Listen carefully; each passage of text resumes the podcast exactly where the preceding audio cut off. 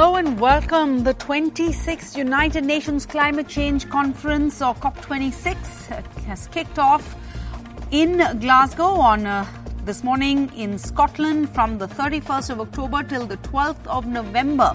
Leaders from almost 200 countries will gather at this summit, aiming to strengthen the climate targets set in the Paris Agreement at COP21 in 2015. Now, the goal of this agreement, signed six years ago, was to limit global warming to well below 2 degrees Celsius, preferably at 1.5 degrees Celsius. However, according to the UN and according to experts, to achieve this, countries will need to commit to more ambitious national targets for cutting greenhouse gas emissions by 2013. So the question now is, can COP26 really save the, uh, save the planet? What will India's stand be? Prime Minister Modi is to attend the summit on the 1st and 2nd of November, and this comes amidst international calls for India to raise our climate commitments. After China and the United States, India is the third largest emitter of greenhouse gases, and we're still largely dependent on coal and oil. Our energy demands also expected to rise sharply over the next decade because our economy is growing and needs to grow. So the question is, can India adopt environment friendly technologies without having an adverse impact on our economy? And what are the challenges at arriving at a consensus and what is going to be on the top of India's agenda. Joining us on the show tonight, Amitav Ghosh, who explores the latest history of climate change in his most recent book, The Nutmeg's Curse. We have Ulka Kelkar, Director of uh, the Climate World Resources Institute India, R.R. Rashmi, Distinguished Fellow and Program Director of Earth Science and Climate Change at TERI, a former Special Secretary, Ministry of Environment, Forests and Climate Change, the Government of India. We have Avantika Gos Goswami, Deputy Program Manager of Climate Change at the Center for Science and Environment, and uh, Amitabh Behar, CEO of Oxfam India, and Asif Bhamla, spokesperson of the BJP, environmentalist and the founder of the Bhamla Foundation. Let's, uh, Amitav Ghosh, to you first, the author of um, The Great Derangement, Climate Change and the Unthinkable. Why is this COP26 so critical? Why is it a pivotal moment for people, for the planet? Uh, we've had so many summits like this before. And given the pandemic, isn't there the looming likelihood of economic recovery from the pandemic forcing a resetting of uh, climate correction clocks? The question is, can we expect anything? Can we get a big moment out of COP26? So, uh, well, I think you put it very well. For years now, we we we've heard that we we're running out of time, and we now really are running. Uh, we are completely out of time. We can see all these terrible climate events all around us, affecting uh, affecting every part of the globe, really. But uh, you know, the sad reality is that this uh, this uh, Glasgow uh, meeting, uh, COP26, has already catastrophically failed. You know, this is the this is the elephant in the room that nobody is talking about. Uh, the presidents of the three of three of the biggest players are not going to be there. the president mm-hmm. of China, the president of Russia, the president of um, Brazil, none of them are going to be there.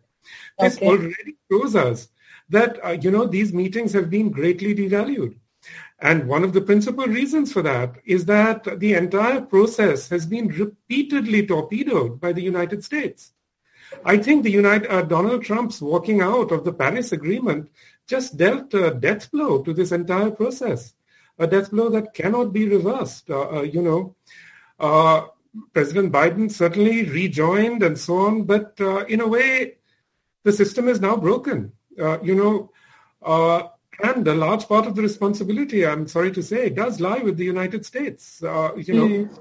the, mm. not only did the United States repeatedly torpedo this thing, the, the entire process, the punitive sanctions regimes that is brought to bear upon um, upon Russia and China, again, have destroyed uh, any kind of trust that there ever was uh, in what's called the international system really pessimistic, but you know, perhaps expectations of real progress are higher this time because um, the risks are hitting home. We've seen floods this year kill 200 people in Germany. Heat waves have, have struck Canada, uh, the Siberian Arctic was burning. But uh, Ulka Kelkar, I want to first talk about India or bring in India here. After China and the United States, India is the third largest emitter of greenhouse gases. We're still largely dependent on coal and oil. What is India hoping to come away with from this uh, summit? Uh, how much maneuvering do we really have to give and take because there are international calls for India to raise our climate commitments?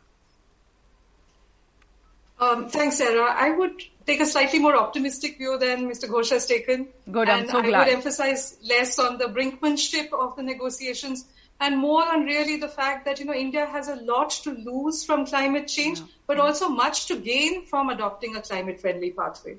So it's irrefutable, our principal stance that we are not uh, who has caused this problem. Our past emissions have been very low. Our current emissions per person are still well below the world average. But our future emissions, you know, our emissions from our meeting our unmet energy needs, from building our infrastructure, they lie ahead of us. So what's at stake for us really is perhaps much more so than what's at stake for other countries. And what we are hoping from this particular COP is that all countries together collectively will rapidly cut emissions in this decade to keep alive the hope of staying within 1.5 degrees Celsius of safe warming by the end of the century. And just this evening, just an hour ago, the G20 leaders, including Prime Minister Modi in Rome, have signed a communique, have agreed that they will work together to keep 1.5 degrees Celsius within reach. What, of course, we need from this COP is reassurances from the developed countries that they will make up for the shortfalls of climate finance. Which you know, we're just getting this uh, statement coming in. Piyush Goyal speaking ahead of COP26, saying India will represent the voice of the developing world. Meaning. Will uh, protect the interests of humanity. It sounds like a lot of blunt language on the eve of the COP. Let me just play this bite a little bit, and then we can uh, carry on with this discussion developed countries, which have already enjoyed the fruits of low cost energy for several years, will have to go in for net zero much faster and possibly even go in for net negative so that they can release policy space and some carbon space for the developing countries to pursue their development agenda. Okay, uh, Amitabh Behar, in that context, you hear, heard the tone of uh, the minister there, uh, certainly much, much more confrontationalist, like a strong stand, blunt language on the eve of uh, the COP, let's put it that way.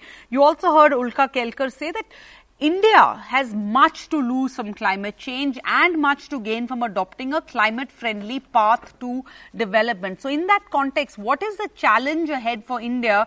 Because, uh, you know, the World uh, Meteorological uh, Organization report uh, said that India lost some $87 billion due to natural disasters last year. So in that context, what is the challenge for India? Yeah. Sure, as in, I, I would say that let's start with optimism there's absolutely no plan B. Yeah. We've seen that in the last year, whether you saw the fires in Brazil, whether you saw the uh, the huge storms in our own uh, Bay of Bengal. So it, it's it's something which is hitting us hard. Let's accept that reality, and there's absolutely no other option. Mm. And I, I would very strongly endorse what uh, the minister is saying, because uh, we did, as Oxfam released a report confronting carbon inequality uh, last year. So the top 1% of the population, which is say 70 million people, actually did twice, uh, consumed twice the carbon budget of the bottom 50%. That's the level of inequality. Yep. So I, I think it's, it's absolutely critical now that we drive home this point. But let me also say, Sarah, what's very critical that yes, we are doing reasonably well in terms of our NDCs. We are on, on path in terms of achieving that, but that's going to be extremely inadequate. And we have to acknowledge everybody is talking of now transformational uh, targets. You cannot continue with some incremental changes. Mm. So hmm. while we, we have our NDCs, we need to really now uh, take the, the game much higher and come up with very transformative targets. And let me just also add one more, you know, a couple of more things. One, while I've talked of inequality, I think it's critical. And anyways, we believe that climate change and social injustice, economic inequalities are all different sides of the same coin. But so within the country also, it's very important. Just because our per capita emissions are low, it should not become that our carbon budget is then consumed uh, by by the super rich. And in this context, I think the developed countries must commit to climate financing, technology transfer, capacity building. That should be an absolutely uh, non-negotiable. And as I said, there's absolutely no plan B. We have to crack it at this moment. Hopefully, the COVID told us that we, we need fundamental changes. We need to take a pause and reboot ourselves in a new way. Asif Bhamla, India is the world's third biggest emitter. We have yet to follow China, the US, and the European Union in setting a target for reaching net zero emissions. Negotiators are hoping that, you know, Prime Minister Modi will announce uh, such a goal in Glasgow. But of course, going by the statement I just hear, heard from Piyush Goyal, that doesn't seem like it's, uh, it's going to be likely. But, um, You've heard all of our speakers here. The fact is, we're in a very tough position because, as much as you know, we need uh, our economy to grow. Uh, as our panelists have pointed out, there's no plan B. There's no other planet for us to live in, and we, India ourselves, pay the higher price when it comes to climate change fallout. You see, I would like to be a little optimistic, uh, and uh, as you know, this COP26 is the uh, you know is a cooperation uh, at Glasgow, and on the basis of Paris Agreement, India had set for a target for uh, cutting the carbon uh, emissions from 33% to 35%, but too much by 2030, I think we should be able to intensify this and to reduce it by at least uh, uh, 40%, you know. And uh, I don't see any, because uh, uh, India and Satya is very passionate as far as the environment is concerned. See the G20 summit. See, has highlighted India fight on COVID and Earth and One Health. Can we just try and uh, fix? Can we try and fix Mr. Bhamla's line so we can hear him a little more clearly? R.R. Rashmi, then if you could just respond. Uh, you heard Piyush Goyal there talking about the idea of zero emissions, but that is an idea. Uh, you know, zero emissions by 2050. That is being advocated as a panacea for climate change, right? Um, oh, your our take on that. How much of a challenge is that for India? Thank you, Sarah. Uh, the net zero goal by 2050 may be extremely relevant goal for those countries that have espoused it. But for a country like India, which is still in uh, the phase of growth, uh, a net zero goal by 2050 is too distant. It doesn't mean anything. In fact, for the world as a whole, also, it doesn't mean anything because currently we have to enhance our climate ambition in the immediate time frame of 2030. Yeah. And the, you know, you are aware of the emissions gap report, which has said that the major economies have failed on this. So there is a huge gap in terms of uh, filling the emissions, uh, the, the reductions uh, uh, compared to the what science requires. So we have to act on that in the time frame of 2030. That is the imme- immediate and most pressing challenge. So 2050 is a, you know, ultimately even the G20 uh, leaders have just today recognized that they, by mid-century they have to halt the emissions to be able to stabilize the climate. But that's very fine. But we need to see that the world acts right and here and now because the climate crisis is deepening and therefore we must raise the climate ambition now itself. And India will certainly contribute. I think they have done well so far and I think there is room for improvement. But that's uh, uh, not the real story. The real story is that uh, when we, people talk about net zero goal by 2050, they're actually talking about coal. They're actually yeah. talking about fossil fuel subsidies. Now that is actually diverting the real question. Because for countries which do not have access to alternative sources of energy at this moment and which are in really in the growth path where energy needs are rising, I think to talking about, uh, about phasing out coal, phasing out uh, uh, inefficient fossil, fossil fuel subsidies uh, in the name of inefficient, they want to phase out everything. So that is a distraction from the main issue. Main issue is that the climate ambition must be enhanced by all countries which mm. are contributors to the global emissions. You know, it just seems like this uh, 26 COP is just going to be fractious with developed countries led by the United States, pushing for this deadline on uh, seizing net carbon dioxide emissions and uh, developing countries, and India certainly going by a stand, not in agreement. So let me just ask you all, uh, all of you feel strongly for the environment, feel strongly in the issue of climate change, feel that India needs to do uh, our bit basically to, to, ensure our own future. So let me just start by asking each of you if you could just tell me then what is, according to you, the solution? Ulka Kelkar, to you first. Thanks. Um, Sarah, this is personal. In 2050, my daughter will be the age that I am today. Yeah. So we are not talking about that much in the future. Also, the Paris Agreement however flawed it may be, is working. Before the agreement was signed, we were headed for 4 degrees Celsius of warming by the end of the century. With the Paris pledges, we were headed for 3 degrees. And as of today, with the announced pledges, we are within striking distance of 2 degrees Celsius. So I think we need to take an optimistic, constructive approach. There are many simple things India can do. We are already planned this 450 gigawatts of renewable energy, which will mean that in just nine years, 60%, the majority of our electricity will be renewable electricity capacity. It means simple things like renewable energy for rural hospitals. It means industrial energy efficiency for micro, small, and medium enterprises that struggle to get finance. It means things like replacing the trucks on the road with more of goods rail. Of course, in the long term, in the next you know, decade of the 2040s, we will need to have more of clean fuels like green hydrogen, which right now are very expensive. But again, here, India is laying the building blocks of the research and development that is required to drive down the costs of these new technologies. So I think with a lot of policies and actions that are in our hands as of today, plus laying the foundations of new technologies in the next, you know, two decades, I think India can achieve a much greener and healthier and robust economic future for its citizens. All right. Avantika Goswami, sorry, we were having some uh, technical issues in getting you on. I'm sorry for making you wait for so long. But if, if you could just come in here uh, uh, before you come up with the solutions, what are the critical, contentious issues for India? How do we balance? I mean, this is the very uh, thin line that we're, that we're, we're walking here. Uh, yeah, and uh, hi, Sarah. Thank you for having me on. And sorry if there were issues at my end technically as well.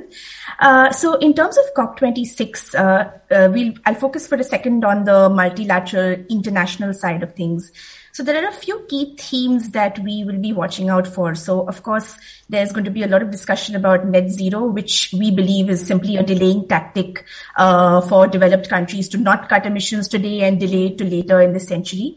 Um, but we will be focusing on enhanced climate ambition, which countries are pledging to make the most ambitious emissions cuts within this decade, that's within 2030. We'll be looking at uh, climate finance. Are developed nations actually going to commit to $100 billion and upwards in climate finance? And is this going to be mm. tangible, um, both for climate change mitigation as well as adaptation? And uh, that's a good segue to then talk about the next theme. We'll be looking at the, the progress on adaptation. Uh, it's a critical topic for India. There are large parts of our coastline uh, which are already getting inundated by sea level rise. Um, what kind of financing mechanisms will be made tangibly available for adaptation for the developing world? Uh, and lastly, we'll be looking at the progress on loss and damage uh, which essentially means what kind of compensation or reparations can be paid to countries in the global south that have already suffered because of climate change that they have not caused. So if an island nation has lost its home because of sea level rise, uh, what kind of financing or compensation will be provided to those victims? So we expect to see some tangible outcomes on loss and damage beyond just rhetoric and committee formations. None of these the... are easy to none of these are easy to work out. Uh, Mr. Bhamla's line is back up, so sorry, Mr. Bhamla, go ahead. Uh, India stand. Uh, what is India stand likely to be at the summit? You see, as we said, we can change climate change, mitigate, adopt, and act. You see, the G summit, uh, uh, the G20 summit that happened prior to now, uh, uh the COP26 summit, where the Prime Minister obviously highlighted the vision of one Earth, one uh, one health. We we we we all aware about it. You see, so issues relating to the uh, global economy, stability, climate change mitigation, and sustainable development are equally important. But at the same time, if you see India has to uh, go in for cutting the emissions as we committed 33 to 35 percent by 2030 and we have to lower these emissions to int- intensify it by at least minimum by at least to 40 percent. Now as far as COP 26 is concerned, we are aware that uh, there is an alliance between India and Britain for the green uh, grid uh, of what I of what I understand. That's one sun, one world, and obviously one grid via the International Solar Alliance, which is equally very very critical. You see, in larger interest, connecting the world solar energy via one uh, grid is what I understand, you see. So along with the other uh, world leaders, I think India having a passionate uh, prime minister uh, with a large vision on environment. I mean, of course, this time it's, it's very demeaning to not have China and Russia on the COP, but that doesn't affect, uh, that doesn't uh, stop the narrative of environment. You see, uh, uh the the cause of environment is too large for countries like I, I was hearing uh, from Mr. Ghosh that with uh, with China and Russia not volunteering it, the basic the basic fabric of this fight uh, you know, this climate change will, will, not be very effective. I mean, let's be very, very positive because you see, India, along with other uh, other leaders, you see, could be the driving force in the in the global uh, sustainable alliance in the world. I mean, India has always been steadfast. Even in the Paris Agreement, we have committed. Of course, there are certain challenges that we have faced, and of course, we also understand that we are the third. Uh, okay, so you're uh, saying you this is an opportunity to India to for India to come forward, maybe form new alliances with different countries, come up with different ideas because the current alliances haven't worked. But Amitav Ghosh, uh, since you were referred to, and yes, uh, you, you, point out that, you know, America's stand on this is uh, many fingers being pointed there, but the irony is that America has been badly affected. We just recently saw those visuals of um, the New York, uh, I mean, New York City, Brooklyn, where you are right now. Most of these basements flooded. The subway, many would say maybe it's like, you know, it is over 100 years old, so need to be expected. But uh, has this uh, brought made the picture more real? Is are we going to see a more? Shouldn't we be seeing a more earnest uh, U.S. at the uh, COP table right now? Um, well, first, uh, what you said about New York. Look, I mean, the subway system was, uh, you know, it uh, it was sort of uh, refitted after Hurricane Katrina. You know, so it should not have flooded in this way. It goes to show that the refitting uh, didn't really work very well. But quite apart from the subway, you know, it was uh, a lot of people just drowning in basements, you know, in basement apartments. And I don't know if you noticed this, but a lot of the people who died actually had uh, had uh, Indian names. I, I, think they were uh, sort of, in, uh, you know, of Indian origin from Guyana or something. I was very struck by that. So again, inequality uh, had had a lot to do with that. But again, the larger point that you're making, look, in many senses, I think it's true. The country that is actually worst affected by climate change is the United States. You know, if you look around the United States, the number of climate impacts that are occurring, you know, Louisiana is what losing um, one football field of land uh, uh, every hour or something. Uh, if you look at the effects of sea level rise across the uh, across the east coast, these uh, uh, these rain bomb events, these cyclones, the incredible wildfires in California, you know, I mean, there's a, a, there's a whole panoply of disasters unfolding across the United States. But ha- have Americans really woken up to the nature of the of the threat? Uh, uh, sadly, I don't think that that is the case. I don't think uh, you know. Even though many Americans do uh, pay attention to this, I think not also do not. And for better or for worse, America is the is the global leader in these. Uh, they need to set a better example. Well, everyone is affected, but why aren't we all acting? That is uh, um, the irony of this uh, situation. Today, perhaps we can still protect ourselves from the worst impacts of climate change and shape a healthier future. But uh, for that, really, this needs to be the point, the starting point for some uh, transformational climate action. But thank you all, Ulka Kelkar, Amita Behar, R.R. Rashmi, Avantika Goswami, Asif Bhamla, for uh, speaking tonight. You know, we've had this cricket match going on. Everybody's, but it's important to keep the spotlight on this issue. We'll continue to do it on We the People and on NDTV over the next week. Thank you all for your time tonight. That's it on We the People. Bye bye.